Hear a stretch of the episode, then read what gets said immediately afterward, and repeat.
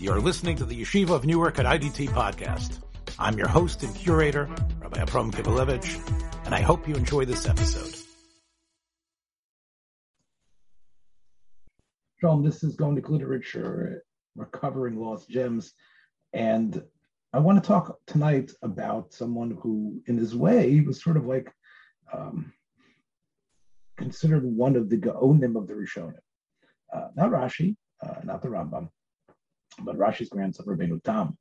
Uh, and last week we saw that he uh, criticized the Gaonim for what they thought was very positive takanos that they were making. Um, if just to set the scene from last week, the Gaonim felt that the strictures imposed upon the recalcitrant wife were too extreme and were not only robbing her completely of, of any means of support afterwards, but would clearly lead them to uh, running around with non-Jews and, or even worse, bringing non-Jews into the fray and having uh, husbands giving gittin uh, that were not really kosher gittin, uh, creating problems of mamzerus, and in general rejecting what the Talmud said. Where the Talmud said uh, on a statement that we actually keep her for 12 months without any ksuva, uh, hoping that she's going to change, where she doesn't get mazonos, and it's a 12 month period of like almost in, in, a complete attrition period. Then Chazal say after those 12 months, then we, if she hasn't given in, then we go ahead and go through the procedure of the get. The Gaonim eliminated that section of the Talmud. They said that that statement was incorrect. And, and here, as we saw last week, and uh, Rabbeinu reacted Tam quoting Rav Shmuel of Parish. Shetiknu agoinim. The Gaonim made a takon of the lamish in Tracer Yarchi Shata Agita. We don't let her just sit there for 12 months without a get. But since the marriage clearly she refuses to have relations, even though it has cost her dearly, we don't let her just stay 12 months without a get. Kofino so. We force him to give the get and we disintegrate the marriage. Says Rabbeinu Tam.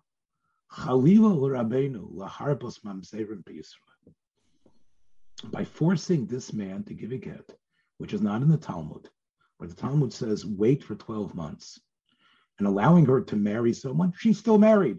That get is not a kosher get. The kaimel on Ravina Viravashi, so fayra. In other words, Ravina and Ravashi, whatever's in the Gemara, yeah, it might be true that, that the, the change from one period in the Mishnah to a later period in the Mishnah. And it might be the Gemara sometimes undercuts the Mishnah. But we cannot legislate against them. Ravina and Ravashi are Soifira. That's the end of halacha. And now, I agree, the Gaonim have gotten involved and changed our lives in some ways. One thing, for example, Nehi da Hagoinim According to the Gemara, a woman's ksuva can only be collected from property that the husband has, or perhaps the husband sold post the marriage, that she can chase, that she can say is, is, is hers. Now, the Gaonim felt that as we moved away from an agrarian society, and many people were moving around, and had most of their holdings in cash or in movable items. They were misaking that a woman could collect her ksuva from the movable items, from the paintings in the man's house, from the lazy boy chairs, from the stereo equipment, and from whatever bank accounts we could find. That's not like the Gemara. The Gemara says she needs, she can only collect on land. So the Gaonim said, no, Ksuva can now be collected from other means. So he says they could paskin that because Hainu Mimona, that's in the world of money, they can make changes. Avalahatir get puzzle. But if the rabbis, Ravina Rashi say, This is the procedure. Don't give a get until a month, a year from now. Ein koach ravashi. We can't change things till Mashiach comes. We don't have a right to make changes in Isurim. We can change things of the way, the better structure of a financial deal. And it might be some of the things in the Talmud are outmoded financially. Later, but they dinim, if they have the seriousness, have the right to make those changes. But to create a get that's not a get in the Torah, to for that's not from the Chachamim, I'm saying it's not in the Talmud. He says that would be a get puzzle because sha'anu shonino betalmud. There's something about what's in the Gemara that is sacrosanct. She'ain koifen ad shata. We wait for 12 months. Veheim hikdimu terem din kriyas haget. And they decided before the Gemara's time, we're going to force him to get now because we say the marriage isn't going to work. Pshita shaget posel. Afilu yoimer even if he's okay with it. In other words, he's saying, okay, I'll do it. You say I should do it, I should do it. So what's wrong? How can Rabbeinu Tam be against that? The husband agrees. I mean, he was maybe pushed around a little bit till he agreed, but he agreed because he had to be pushed for it. The Omer of Nachman, Beshile Gittin, Rav Nachman says, we do have get hamausa. We do have gittin that we force the person to do it. We push him, we harangue him, we get a little bit physical with him, and he says, okay, I'll give it. Rav Nachman says, really true, there's we have to separate between the two types. Kedin kosher. If why we pushed him was because the law demands a get, and we let him know the law, and we got a little physical with him possibly, that's okay.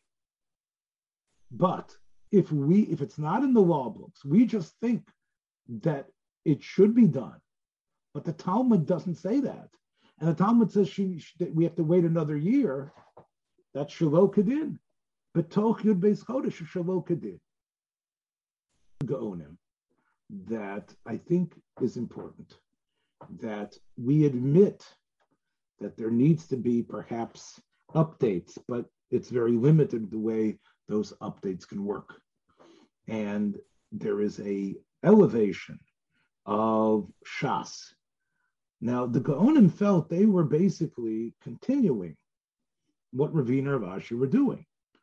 And that the same way the Talmud and sometimes undercuts the din of the Mishnah, the Gaonim felt they were the continuation. The fact that it's been canonized in a specific text that's being studied throughout North Africa and Europe and other places doesn't mean that it is has it, it has these type of untouchable boundaries. And this, I think, is an important, even if we don't talk about the Rabbeinu Tam at all, you see here an advocacy of an opinion. And now we can we can understand the flip side. The Rambam and Rabbeinu Tam share the same attitude that the Gemara is where everything stopped. Post the Talmud, as we saw last week from the Rambam, he says the takonos of the Gaonim did not spread in Israel. They were argued against. Rabbeinu Tam is saying, I don't care if they spread in Eretz Israel. If they spread, but they were wrong. You cannot go against the Talmud. Uh, a level of respect that wasn't even afforded to his grandfather Rashi. Um, the famous uh, one of the author of the Sefer HaKabbalah that takes us through um, various uh, historical uh, iterations. When he speaks about his own period, he speaks about the great Jacob, Yaakov of Ramerupt, which was uh, a smaller town in the vicinity of Troyes where Rabbeinu Tam lived. And he refers to him as the great, great Rav, who was like a Malach. He doesn't even mention Rashi in the whole Sefer Kabbalah, which shows you that although for most people Rashi is Rabban Shal Yisrael, for others, Rashi's grandson was the greatest of northern of that northern France region. Now, I, it should be stated that Rashi's and Rabbeinu Tam saw each other, but only when up until the time that Rabbeinu Tam was five years old. That's when Rashi died. I want to share with you something that I think is a very beautiful legend, and I think after the fact you can understand why this legend was propagated. Shoma Rabbeinu Tam kol b'chiyah kishames Rashi. Five-year-old Yaakov, the youngest of the boys. There was a girl as well. Her son was the famous Yitzchok of Rampoport, of, of, of, of Dampierre, I'm sorry, of, of, of that is the re Hazoke. Um, but there were four boys. There was their father was Meir, who was considered one of the Gedolei Yisrael at the time, Rashi's son-in-law. Rashi and his son-in-law both learned at, at, one time at the same. They weren't together necessarily, but they had mutual rabbeim.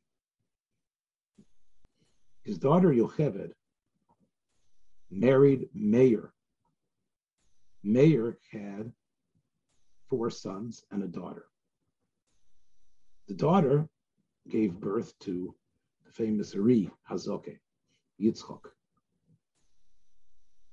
The four boys, the oldest was probably Shmuel, known as the Rashbam.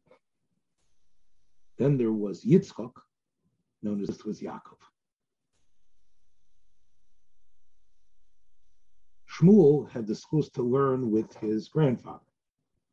But Shmuel's father, Meir, was himself one of the Gedolei Ador, and in fact studied in the same yeshiva together with his father-in-law, Shlomo.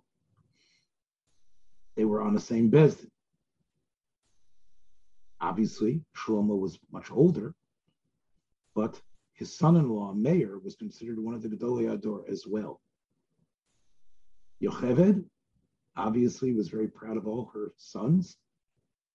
Her youngest didn't have the schus to actually study that much or at all with the grandfather, like his older brother Shmuel, the Rashbam, did. However, when, as you can see on the board here, when Rashi died, when Rashi died, approximately 1096. He asked, Why is everyone crying? And his mother said, Kimedumali al Shakova Ner Yisrael. The light of Israel has been extinguished. And that's how we're crying, not just the pain of grandfather dead, but the light that guided Israel has been extinguished. Omar, he said, Ani you know what? Maybe not today, but I'll come back and relight it. That is what was the legend of Rabbeinu Tam, that he would relight it and light it in a way that would be magnificent. And the reason is, of course, is because he represented the most important evolution of the sheet of the Baalei Tosfos. There were and, and it's though it started as critique of Rashi, which led to a little bit of an expansion. It was clear that what was going on wasn't just let's correct grandfather and come up with a more solid interpretation, but rather to interconnect statements all over Shas, something that Rashi isn't that interested in doing. So it, it wasn't really a Tosfos on Rashi as much as it became a Tosfos on the Gemara, almost its own piece of Talmud, a piece of Talmud that wasn't in the Talmud. Many times the starting point was the Rashi. But really, what Rabbeinu Tam generated was a re-examination of, of this idea wherever it was found throughout Shas. Now, of course, his nephew, the Ri, Rabbeinu Yitzchak HaZoken, helped to complete, along with the Rosh Mishans and others of the Baalei Tosfos. But it was all, but in many ways, they saw themselves indebted to the yeshiva of Rav Yaakov. Now, I want to share with you a little bit about him because he was unique in his time. One thing that was clear about him was he was, did not take the position as the Rav of Ramerupt, the Rav of Troyes, but he was a businessman. Uh, Rashi himself was involved in the wine business, as we know, but Rabbeinu Tam was really a in many ways a, a person who was a linchpin of business in his time. He was a money lender, and he his psukim are psukim that um, at times are very positive for moneylenders. He allowed in Hilchas Ribis, he allowed um, the lending of monies to non-Jews through from non-Jews. Uh, but even though it was clear that the ultimate source might have been a Jew. In other words, the Jew technically gives the money to the non-Jew, the non-Jew gives the money to another Jew. Rabbeinu Tam worked out a way for the monies to be able to be used. Other, including Rashi, uh, felt that this was something that cannot be done. I want to, he uh, saw himself as a defender, as you see here, of the Gemara, but he also felt that there might have been interpretations of the Talmud that were too strict and did not really comprehend what was going on. In Troyes, Rabbeinu Tam uh, after he, and we'll talk about why he went back to Troyes, where he was raised. Rabbeinu Tam convened a group of Rabbanim together that once a get has been issued in our Bezdin, I'll make this larger for you to see. Shum bar Yisrael Yikra, Shum bar Yisrael Irur, I'll get. Once a get is given by kosher bezdin, we don't allow anyone to talk about how that get is not kosher. He came up with another takana, which a number of people applauded, and you'll say, well, it's not in the Gemara, but it was something he felt was necessary.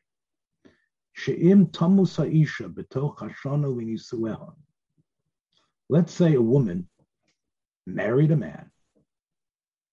The woman's father provided in this marriage a tremendous dowry, or even a mid sized dowry.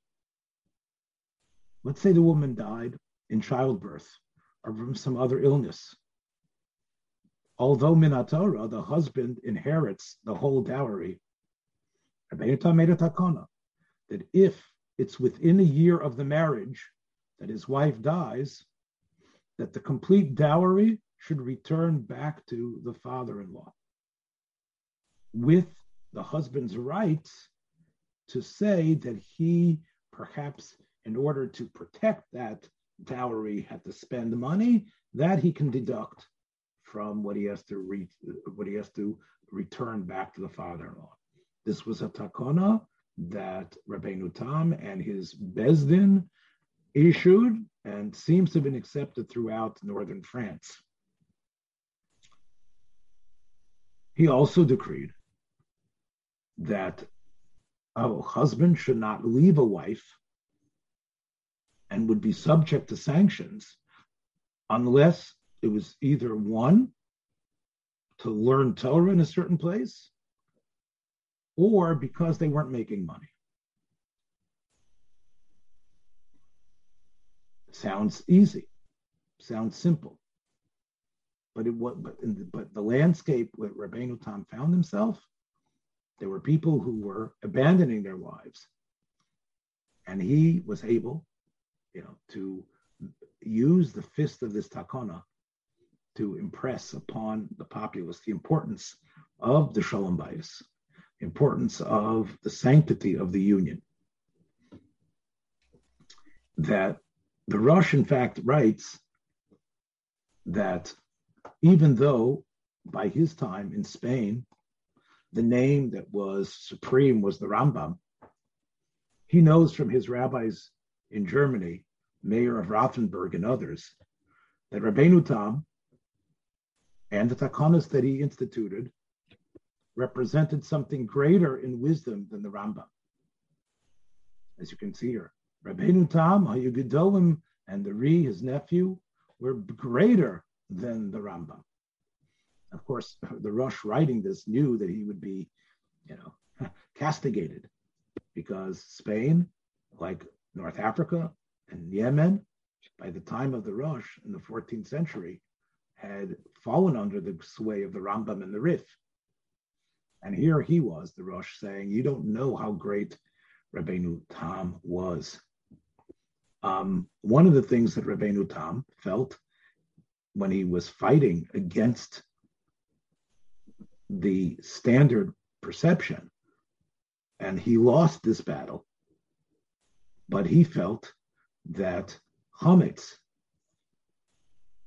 he said clearly that Chametz should not be, especially on Pesach, should become bottled. And that even though others did not want to let chametz to become bottled, and they felt that it was usher b'mashu by the smallest, smallest amount, he said no. he said chametz should be bottled. The time of the second crusades, something happened that I think um, caused Rabbeinu Tam to perhaps even be more of an activist and a defender. The bands of zealots, of Christians, um, wherever they came into the city and they came to Ramerupt, um, they found the Jews there. Um, on the second day of Shavuos, they came to Ramerupt and they zeroed in specifically on Rabbeinu Tam to kill him. They stole from him, they took everything they could find, and they brought him out to the outskirts of the city. They took a Sefer Torah that he had in his house and they ripped it in front of him. They gave him five terrible poundings, supposedly to represent what had happened to Jesus.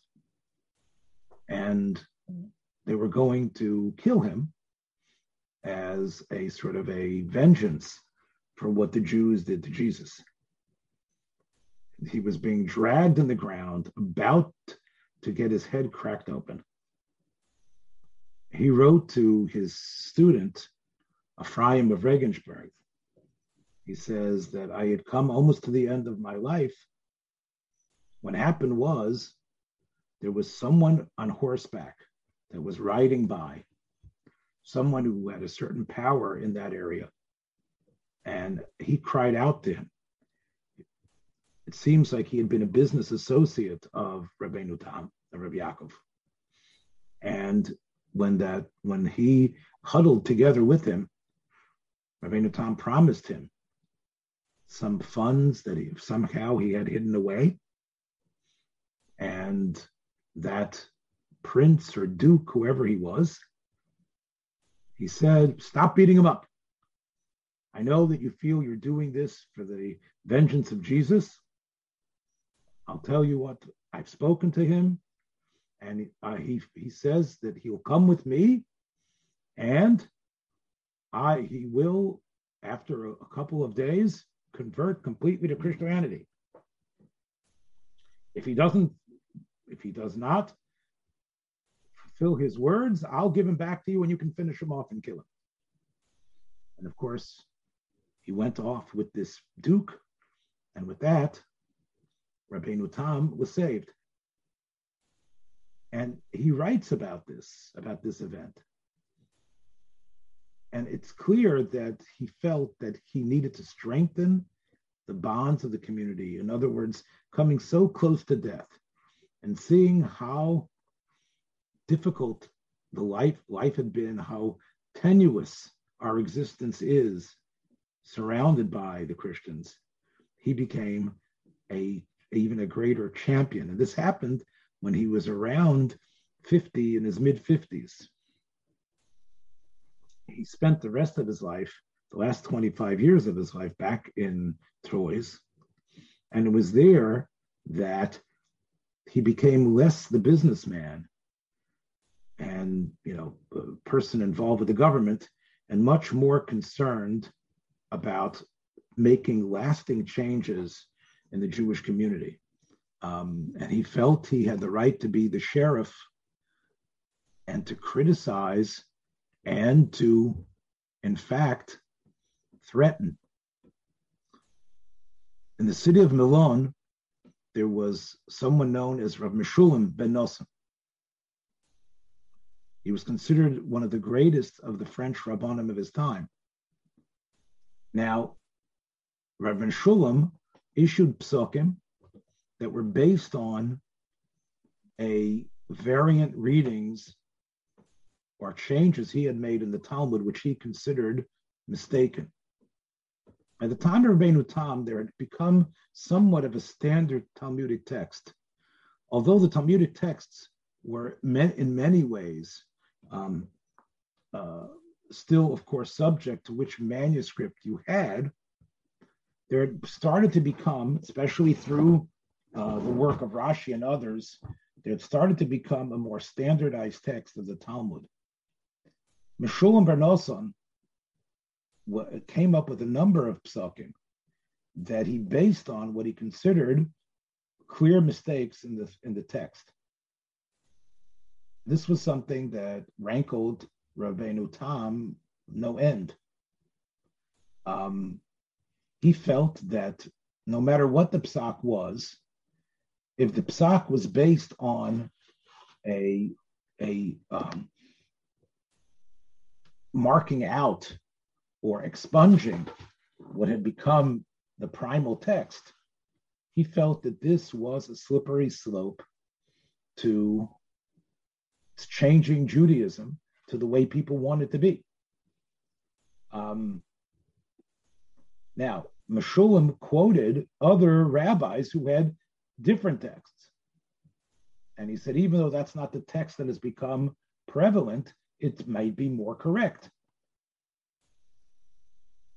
Yaakov wrote him, Rabbeinu Tam wrote him and said, Shamati alecha ki chafetz liknos lev ame oretz v'hanoshim. I understand your psukim. You've become popular. People are behind you. One of the things he said was that we're not going to use two cups of wine by our weddings. We're not going to make Bar Priyagofen twice, like it seems from the Gemara in Ksubis. We'll make Bar Priyagofen once. Rabbeinu Ta, Rav Meshulam gave another heter. The heter was for women to be able to do their shampooing Friday afternoon and then go to the mikveh Saturday night without the shampooing. The shampooing, which was meant to clear up any knots in their hair and to remove a, a cleansing, besides the shampooing, to remove any sorts of, um, you know, huge uh, clumps of dirt Today, of course, we find this very strange because of our uh, sense of hygiene, but not in those days. So Rav Meshulam came up with a heter that you could see Rabbeinu Tam felt made him popular with the women folk. Right? The women could, didn't have to worry so much when they went to the mikvah. So the Ameorets who are cheap on wine are happy. So he says, I see what you're doing. You want to be Kona Lev Ameorets Vahanoshem. But I'll tell you something, Meshulam. No merlocha. I'll tell you, mutav shatia misavek or ragli chachomim. You should be more worried about what the chachomim of previous generations, of which I am their representative, know to be true. Mm-hmm. Meshulam answered him and said, Look, I think I'm right. I have teachers also. Ben Tom said, Look, you have your points. I'm willing to talk to you about them. But I'll tell you, I'll compromise. I'll travel halfway, you'll travel halfway, and we'll talk. And I think if we speak, he says, Yeuni al Asher Todiani, you'll tell me what you think.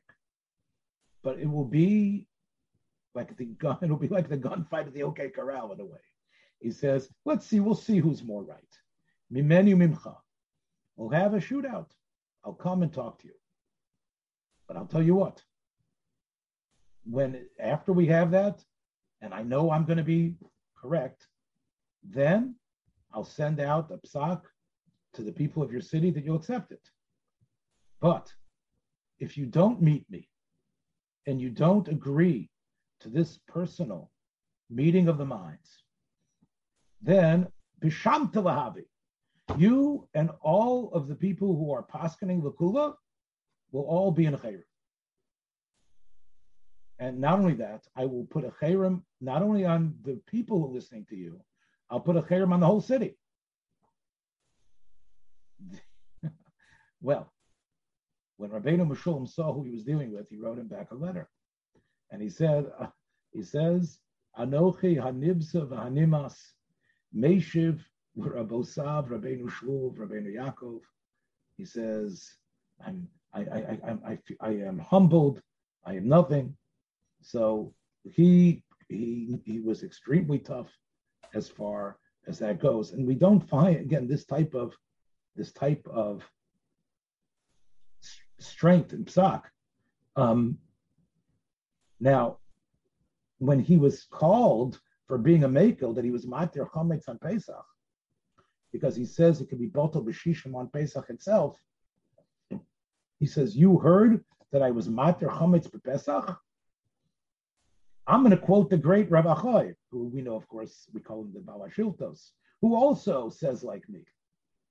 So even though there had become a minhag, including that of Rashi and others, I believe, to Aser Chametz b'Mashu, he says, I'm not the one who's matir it.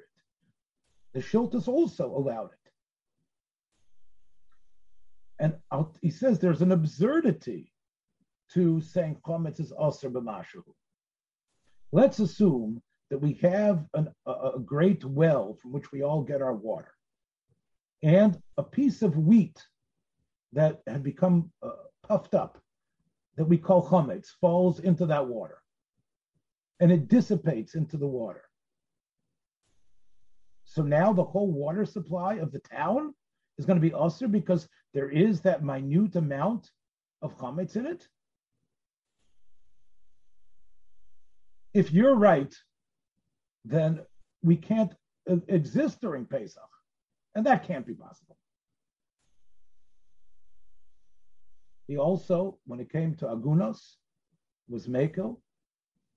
He said that um, even if the Gemara seems to say that you have to have um, a clear amount of the face that was seen by the witnesses, but he felt that other parts of the body would also be sufficient, even though the general fa- facial structure had been wiped out by the wound or by decrepency of time.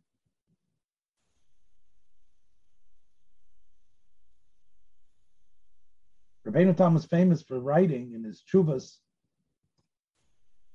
It's das chitzonius. It's it's not Jewish. It represents a non-Jewish perspective. The ruach acheres. It's not inherently out of our tradition. La'agen bas Yisrael. to leave women in a situation where they're agunot and not being able to be remarried, we cannot have that situation happen. The attitude to let women be agunot and to be stuck is itself an attitude that is that is Jew, he's not really Jewish anymore because you know he's gone over to Christianity. So since he's a Christian, but he's still alive, the woman is still married. Rabbeinu Tam said, look, he can still give a get, even though he's a mummer, and even though he's become a Christian and he's he's a priest, he can still give a get. There were others that felt that the woman was stuck in that situation. Um, he was known to say that, um, and he told Rabbeinu Meshulam this when Rabbeinu Meshulam, you know, sort of decided to submit himself to Rabbeinu Tam's very tough stance. He says like this: um, "I'll tell you how to be a rav." He told him. If what you're trying to institute is something that the tzibur cannot really withstand, and of course, you cannot try to institute it. You need to have that type of wisdom. Now, this, of course, sounds very logical, but it wasn't always held forth to. Um, um, he also felt that what needed to be in, in, in considered consistently is the financial cost of any takana that was instituted by Rabbanim. He felt that a, a, a takana that will cause a serious change, like his, like, like that's why he stood so strongly, uh, allowing what in his time, Bob, was one of the prime areas of of Parnasa, which was in their of, of, of lending with interest. And if, if Poskin would stop people many of them, the leaders of their community, from being able to lend money and interest, then that would cause a breakdown in the community. And he felt that this was important to understand exactly what Hilchos Ribis allowed and what it doesn't allow, and not to be machmer. The life of death. I think what he tried to do to restore himself from that was to be a champion for the Talmud, but at the same time to be a champion completely for the allowing Jewish communities to live and Jewish women specifically to be able to have a, a life that was manageable, a life that was not, uh, and to not be machmer yoser midai, um, which he felt would lead to I'm not saying that he was a conservative rabbi. Uh, if anything, you can see from his statements before uh, things that we can do, we can't do. But he, um, as I said, he was not just some sort of simple critic. And of course, that was a play on his name, Bob. Uh, Rabbeinu Tam, Yaakov, is not simple. But now, um, when they talk about Rabbeinu Tam's death, um, it, it, happened uh, in Tammuz, the fifth day of Tammuz in 1871 is when Rabbeinu Tam died. I'm sorry, 1071, uh, um, 1171. That is Rabbeinu Tam's death, 1171. Um, they, it seemed like um, in the city of Blois, um, which was not far from Troyes, the Christians had again um, generated their blood libel, that uh, they brought phony evidence that a Christian man was killed in order to um, take his blood and make the matzahs for that year. Um, there was a kangaroo trial that was held in Blois. And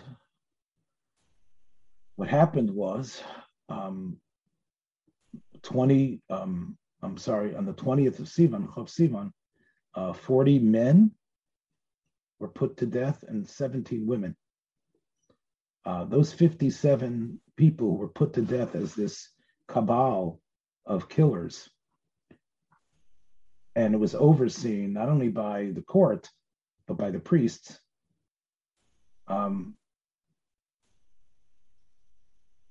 the Rabbeinu Tam, by the way, uh, of course, when he heard about it, Rice Kriya, and he decreed, and this was one of the last things he did before he died. He convened the rabbis, and they said that in northern France, in Tsarfas, the 20th of Sivan will be a day of Tainus. Liyom Tzom Ve'evel. And he even said, Godel Yiyah Hatzom Hazeh Mitzom Hashvi. It's even bigger than Tzom Gedalia. But God is sending us a message how we have to do tshuva.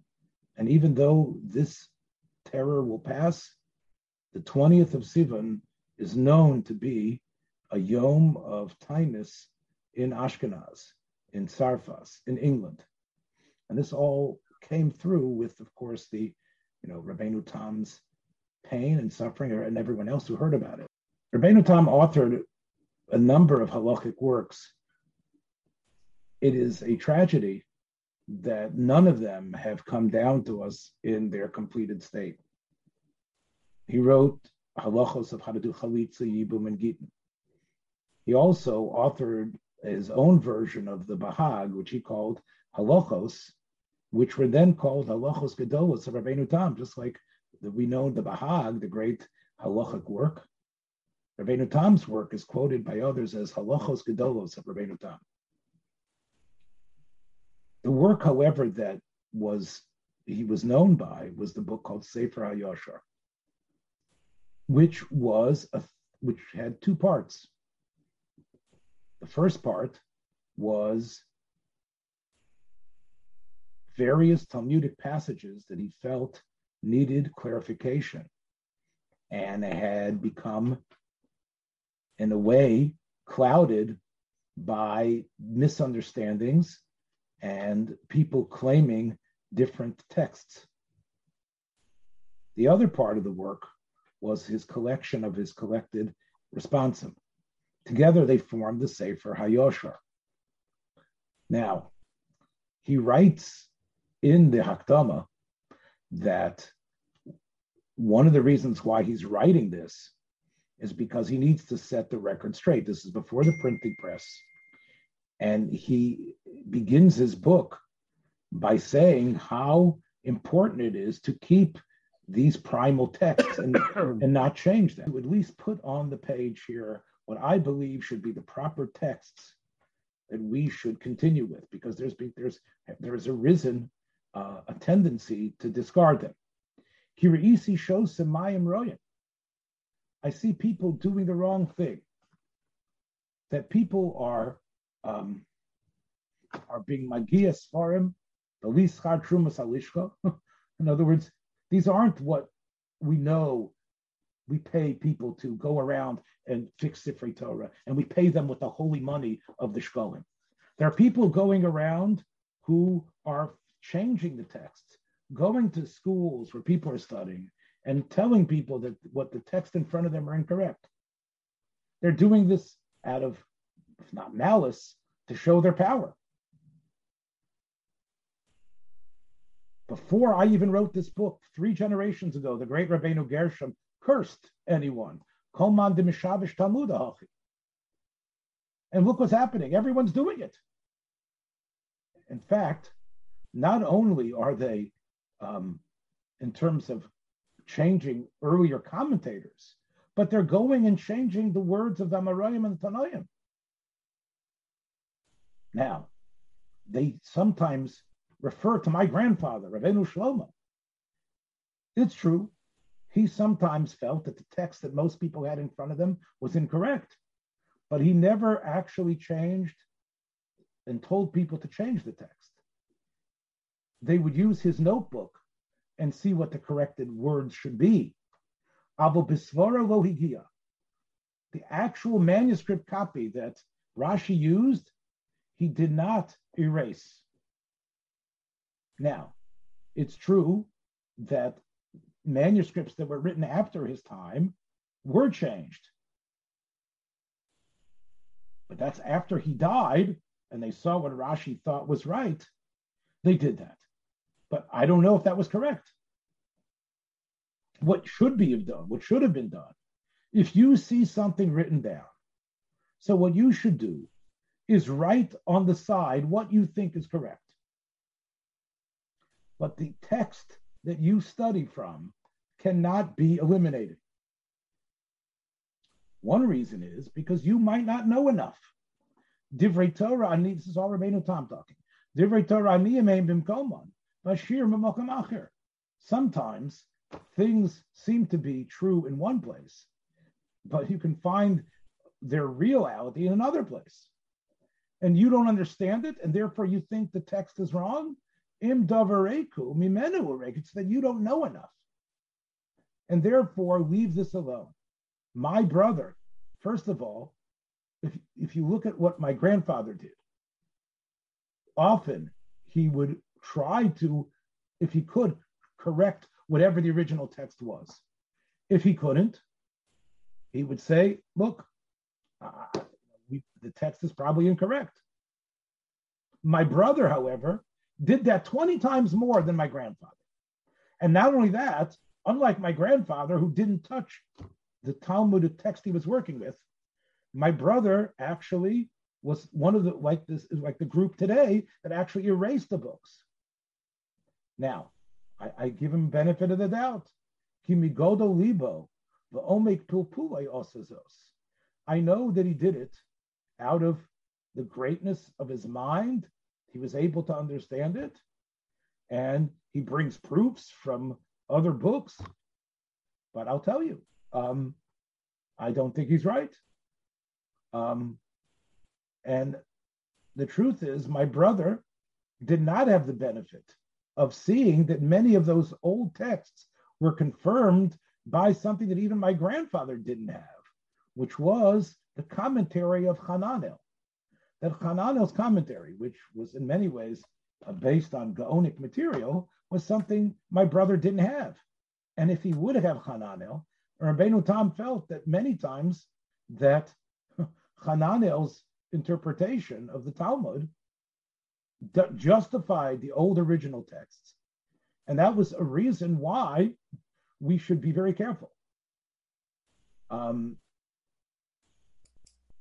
now, what is what is unfortunately um, tragic about Rabbeinu Tam's work, Sefer HaYosher, and this is his introduction that we're going to stop reading from now, but is that this work is mishuvash. This work ended up being um, edited, added to, taken away from, and, and often the work, the way it was finally uh, preserved in manuscript and published in in in, um, in 1811 for the first time, was clearly was clearly a, a work that was mishuvash it was a work that we could tell just from one line to the other. Uh, whoever had put it together did not do it carefully. So what, it's, it's a great tragedy that the work that Rabbeinu Tam was known for by, by Rishonim, the Sefer HaYosher, the book of straightforwardness, the book of setting the record straight, is one of the most difficult books to really divine properly because there's so much of the material in there which seems to be at odds with Rabbeinu Tam's opinions quoted by Tosfos and other places, and even contradictory within itself. So it is, it is an, it's an irony that the man who worked so hard for setting the record straight and keeping those original texts, the work that that that he has, has come down to us that we that people have worked on for the last 200 years, trying to restore, is a work that unfortunately is more is, is completely mishuvash. We can still extract parts of it, as I started from the beginning of today's year, but again, I don't know if it's it's it's it's you know poetic justice that that the Rabboni Shalom is is sort of like handing down. I would I, I wouldn't say that, but what I would say is is that is that you know Rabbeinu Tam represents, I believe, for us a a, a, a type, a archetype of of incredible ambition, of knowledge of what the community needs, a, a critic of Gaonim and Rishonim, but also in a way, uh, someone who I believe if we model ourselves, you know, on his on, on his approach, you know, I, I think we have to adapt a modesty, a modesty, but we don't know. Um, we, we have certain core principles that we know are true, but we also know there's certain things that we can't know yet, and we can't touch them. We can't subvert them, even if we think we're doing it for the right reason. Other Baalei Tosfos, Rabbeinu Tam wrote poetry. He not just piyutim, but he actually wrote poetry. Um, and, and some of it was, is, was, was in a way uh, poetry that wasn't meant to be holy poetry. It was like love songs, uh, the same type of thing that was done in Spain. Um, Rabbeinu Tam conversed, he had a, a, a, a literary uh, association with Avram Ibn Ezra. And I'll share with you a little bit about um, what they wrote each other. Um, Tom started writing basically love poems and, and, and doing them in the Spanish style. to which Ibn Ezra wrote to him, Umi hevi with Sarfati shir. How could a Frenchman come to the house of song? The Ovar Zor Mekom Kodesh V'Ramam, you're a stranger here to this place. And the truth is, you want to say that you have a certain sweetness of style. He says, Velu Shir Yaakov, Yimtak Kamomon. And even if the song of Yaakov would be as sweet as Mon, Ani Shemesh, I have to be honest with you, as a, as, as, as a poet who understands uh, Arabic poetry, who understands how we can create true new Hebrew poetry. I will be the sun, and just like the mun melted, the chum shim shivin omas, my sun will heat up, and I'll melt whatever you're going to write. So Rabbeinu Tam wrote him back, and he said, "Teach me then, Avi Ezri." In other words, Ibn Ezra. In other words, you. I'll let you be my father in this way. Um, the Ani Eved Avram, I'll be like a servant to you. Again, this is based on the pasuk, right? And I will bend to you. I'll let you teach me. Show me the way. I want to be able to to follow your lead and how to write beautiful poetry. To which Ibn Ezra responded, Avir Am El, someone who's from the greatest of, the, of our people. Veroam, Lahashpil Rosh. You're saying that you want to become my my my student? You're writing a letter, El Bizuyam, to someone who's who's insignificant. You, like others have called you, you are an angel of God. Yeah, Rabbeinu Tam. Asher Yikod v'yishtacha Bilam. You should bow down to Bilam. That's he says that's what that's what it's like. We know the other way occurs. The Malach tells Bilam what to do. True, I might have a talent that you don't have. but don't ever think that you are going to come to me as a student because you are much greater than I. It's it's like the Malach bowing down to Bilam, and that's Ibn Ezra. And I think this is a way that we could Thanks for joining us for another episode from the Yeshiva of Newark at IDT Podcast. Be sure to subscribe on your favorite podcast app so you don't miss a single episode.